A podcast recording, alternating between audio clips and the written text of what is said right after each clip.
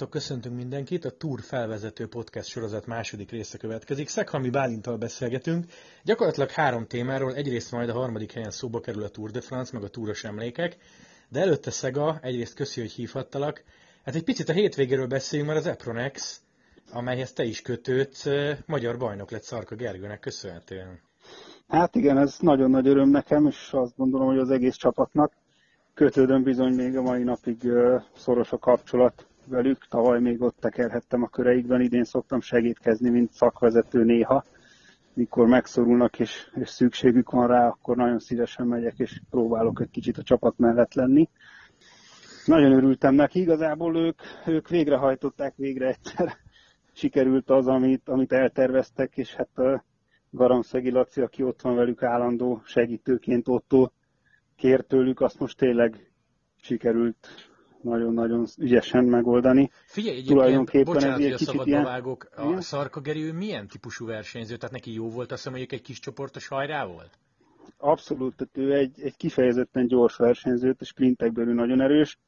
Igazából ö, egész évben látszott rajta, hogy sokkal jobb formában van, mint tavaly, de, de mindig valami valami apróságon elúszott, és nem sikerült ezt a formát hoznia. Tehát így tanakodtunk a csapaton belül is, most ezt így nem akarom nagyon kibeszélni, de hogy vajon mi lehet az ok, mert látszott, hogy az erő nagyon benne van, és, és egy picit, picit ilyen nehézkes volt, hogy, hogy ő nem tudja, hogy mikor kéne igazán, vagy hogy kéne beosztani az erejét, vagy valami mindig hiányzott.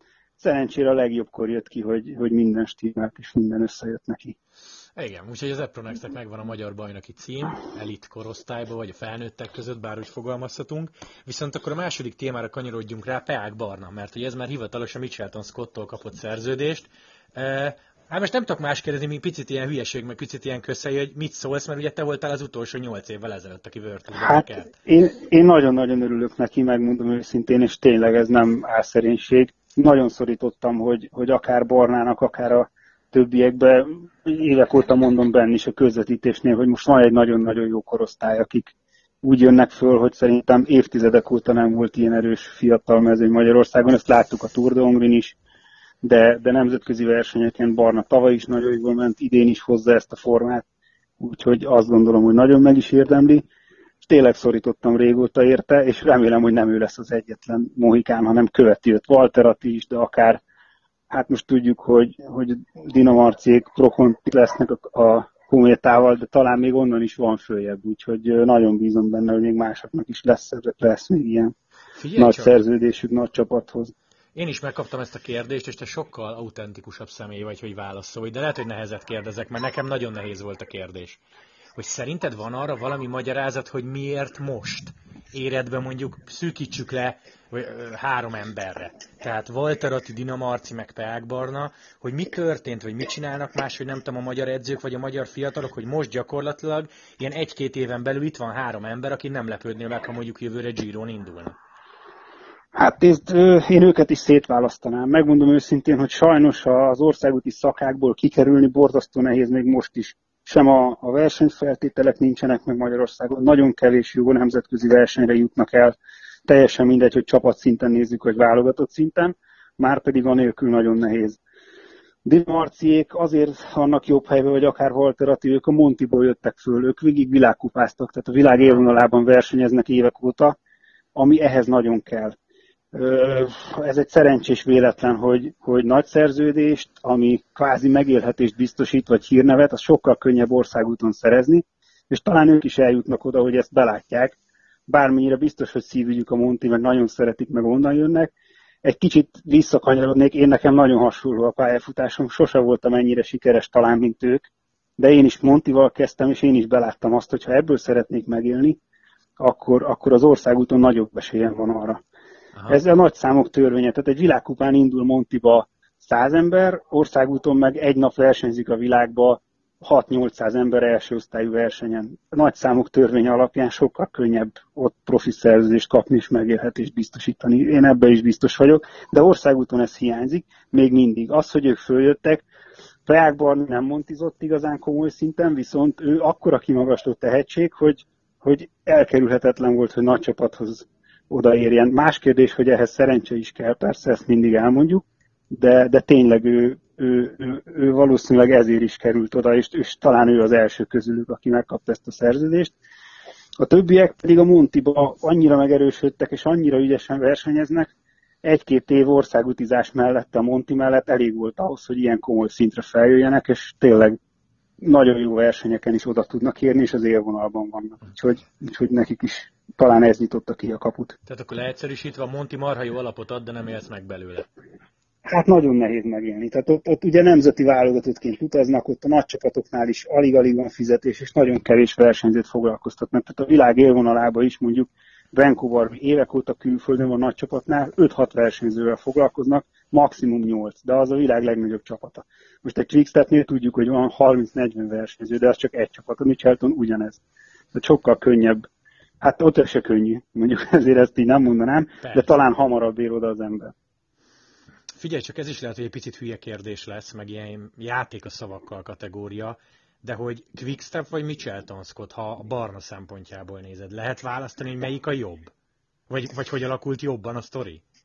Hát ezt nagyon nehéz eldönteni, hogy melyik a jobb. Igazából ö, én teljesen megértem. Tehát a Quickstepnél azt mondták, hogy jó, azt mondták, hogy még azonnal nem, de ezt, ezt, ezt elmondtam akkor is, hogy talán ezt nem szabad bánni. Fiatal még, jobban jár, hogyha kis csapatnál volt egy évet idén, nagyon jó versenyeket ment, eredményt is hozott, jövőre pedig, hát hogy a Quickstepnél nem volt biztos, a Michelton viszont biztosat kínált, én is ezt tudtam volna.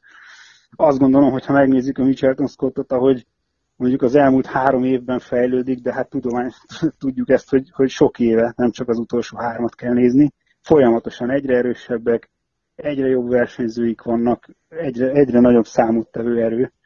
A Quickstep tudjuk, hogy mindig ott van, ott is küzdenek ugye mindig a, az anyagiakkal, meg, meg nem tudom én, de messze a legeredményesebb csapat. Én azt gondolom, hogy a Michelton is nagyon-nagyon jó helye lesz, úgyhogy bízom benne, hogy meg is állja a helyét, és, és látjuk őt komoly nagy versenyeken is szép eredményeket hozni majd. Figyelj, ha visszagondolsz saját magadra is 2011-re, amikor kikerültél a Lampréhoz, a mai fejeddel csinálnál más, máshogy? Vagy valamit máshogy? Tehát a, igazából azt szeretném kérdezni, hogy szerinted mennyire kell ilyenkor, ha fiatal vagy, vagy ha idősebb, de első éved valahol beállni a sorba, és azt csinálni, amit mondanak. Mit szeretnek jobban? Vagy, vagy egy kicsit oda teszed magad, hogy észrevegyenek, és mondjuk az elvárásokon felül teljesítesz. Hogy melyik a jobb, vagy te, vagy te egyébként elégedett vagy azzal a 2011-el, amit hoztál hozzáállásba?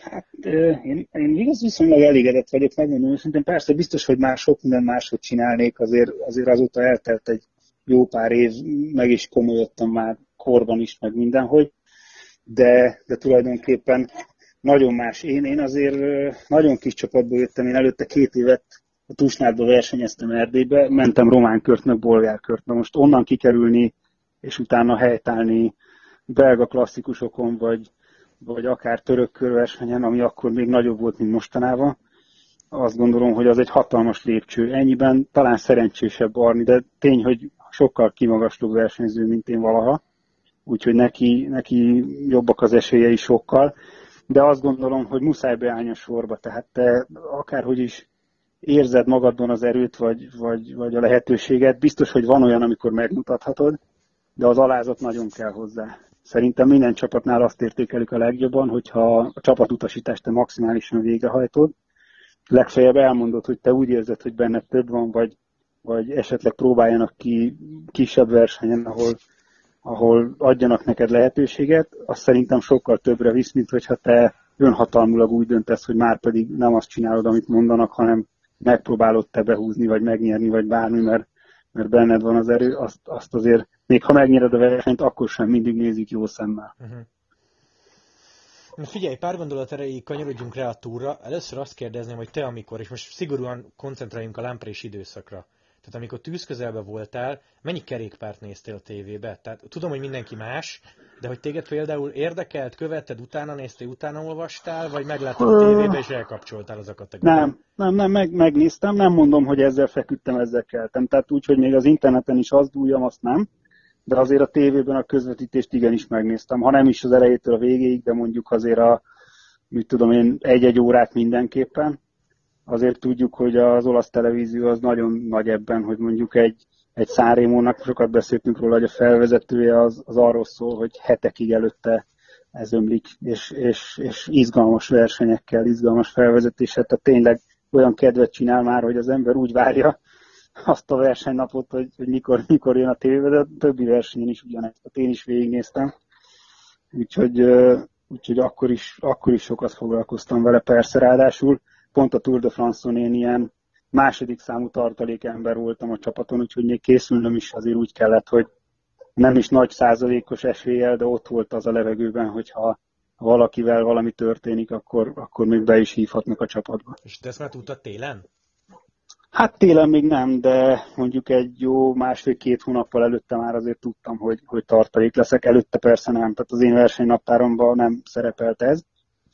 Amikor összeállították a csapatot, akkor is úgy volt, hogy, hogy második számú tartalék, tehát ha két ember esik ki a, a tágabb keretből, akkor, akkor lett volna esélyem indulni, de hát az is nagyon nagy szó volt akkor, amikor meghallottam, akkor azért kicsit elgondolkoztam, vagy elvitt a gondolat, hogy, hogy mégis mi lenne akkor, ha, uh-huh. ha oda kerülhetné. Egyébként a Lamprénál tényleg érezhető volt az, hogy az emberek és az olaszokra gondolok, azok full a Giro sorba akarnak bekerülni?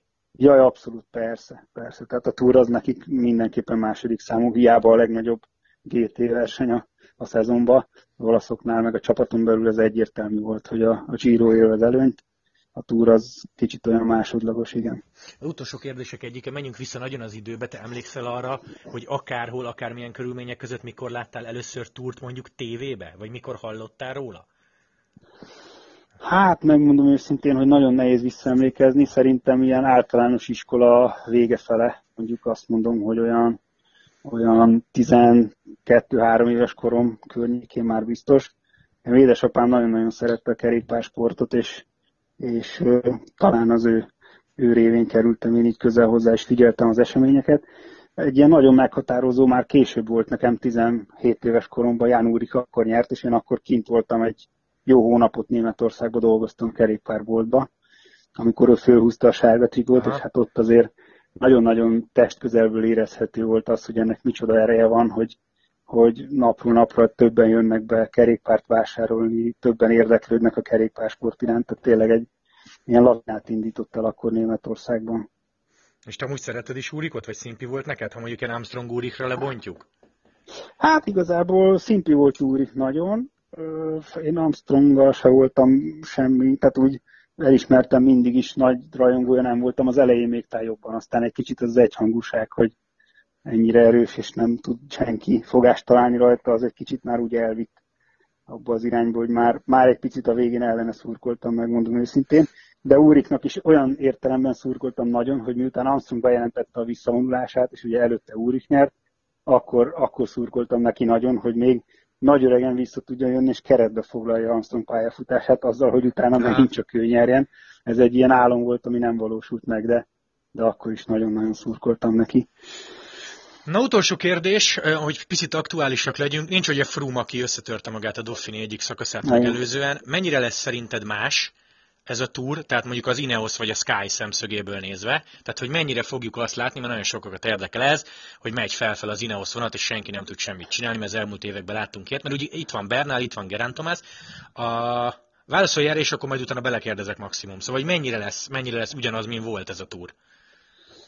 Hát szerintem biztos, hogy, hogy hiányozni fog valahol Froome, de, de így is nagyon-nagyon nehéz verseny lesz, és azt gondolom, hogy Thomas nagyon alkalmas lesz arra, hogy, hogy átvegye az ő szerepét. Tavaly is egy kicsit ő ilyen mellékszereplő volt, ugye emlékszünk, tehát fölvette a sárga trikot, még mindig mondták, hogy á, Froome a kapitány, ez még az eleje a versenynek, még nem dőlt el semmi, aztán szép csendben meg is nyerte. Én azt gondolom, hogy, hogy nem biztos, hogy, hogy annyira érezni fogjuk, hogy, hogy nincs ott Froome. Biztos, hogy persze eljátszunk majd a gondolattal, hogy ha itt lenne, akkor, akkor mennyire menne jól vajon tehát ez akkor is egy, egyike a világ legnehezebb versenyeinek, úgyhogy lesz még rajta kívül 200, közel 200 versenyző. És ha, biztos, hogy és ha nehéz. eljátszunk azzal a gondolat, hogy Nairo Quintana mondjuk megnyeri, akkor mennyire, mennyire foglalkozik ő azzal, hogy megnyert egy olyan túrt, amin nincs ott Dumoulin, meg nincs ott Froome például? Mert ugye szokták hát, mondani, hogy ha itt lenne, akkor. Szóval, hogy ez egy Quintanát zavar? Mm, ez, ez megint olyan, hogy belülről ki, hogy éli meg. Én azt gondolom, hogy nem, nem hiszem, hogy zavarnia kelljen. Tehát aki ha ott van, azt kell megverni. Igen, meg hogyha rajtnál ott lennének, és utána esnek ki másból, mondjuk gyomorrontás, vagy teljesen bagatel dolog miatt föl kell adják a versenyt, akkor sem mondhatod azt, hogy, hogy, hogy, hogy most így könnyebb volt, vagy, vagy más volt a kimenetele, de így, hogy még a rajthoz sem tudnak odaállni, mert már jó előre tudtuk, hogy, mm. hogy szegények sajnos kimaradnak, így azt gondolom, hogy ezen nem, nem hiszem, hogy bánkódna. Tehát épeszű ember nem gondolom, hogy ezen fog, miért, miért most nyertem, mikor nincsenek itt a nagy ellenfelek. Jó, a győzelem az győzelem, azt nagyon nem kell magyarázni. Hát, hogy ne, persze. Jó, Szega, köszi szépen, hogy hívhattalak. Heti egyszer majd szerintem minimum találkozunk az Eurosporton a túr alatt. Azt majd mi privátban megbeszéljünk, hogy mikor. Jó. Szega, további szép estét, köszi szépen, hogy csöröghettem. Szia, szia! Minden jót, hello, hello. Thank you.